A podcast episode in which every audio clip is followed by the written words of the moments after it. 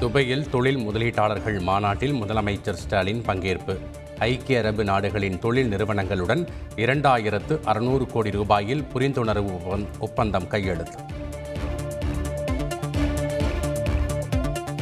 தமிழகத்தில் உள்கட்டமைப்பு சிறந்து விளங்குவதால் தொழில் தொடங்க வாருங்கள். துபையில் தொழில் நிறுவனங்களுக்கு முதலமைச்சர் ஸ்டாலின் அழைப்பு.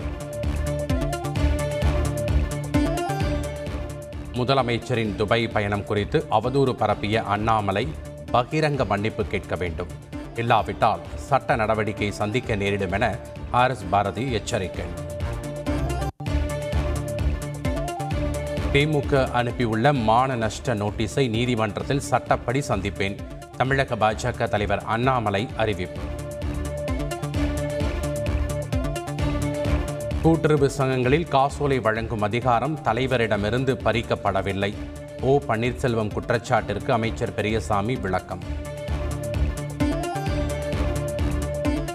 மேகதாது அணை கட்டுவதற்காக கர்நாடகாவால் ஒரு செங்கலை கூட எடுத்து வைக்க முடியாது. நீர்வளத்துறை அமைச்சர் துரைமுருகன் திட்டவட்டம். மதுரை எய்ம்ஸ் மருத்துவக் கல்லூரிக்கான முதலாம் ஆண்டு வகுப்புகள் ஏப்ரல் நான்காம் தேதி முதல் தொடக்கம். ராமநாதபுரம் அரசு மருத்துவக் கல்லூரியில் வகுப்புகள் நடைபெறும் என்றும் தகவல். எரிபொருள் விலையேற்றத்தை கண்டித்து வரும் முப்பத்தோராம் தேதி நாடு தழுவிய ஆர்ப்பாட்டம் காங்கிரஸ் கட்சி அறிவிப்பு. குற்றாலம் பேரூராட்சி துணைத் தலைவர் தேர்தல் மீண்டும் ஒத்திவைப்பு. திமுக கவுன்சிலர்கள் கலந்து கொள்ளாததால் முடிவு.